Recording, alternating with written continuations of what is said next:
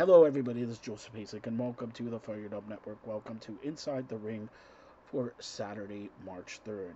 Jake Paul stops Ryan Bourland in the first round. Canelo stripped of the WBA title. Also, heavyweight Jared Anderson charged with felony after a police chase. Canelo Margana talks intensified. Haney blasts Mayweather for leaking Davis sparring footage. Also, heavyweight contender, as mentioned, Anderson arrested for obstructing police and then causing the chase.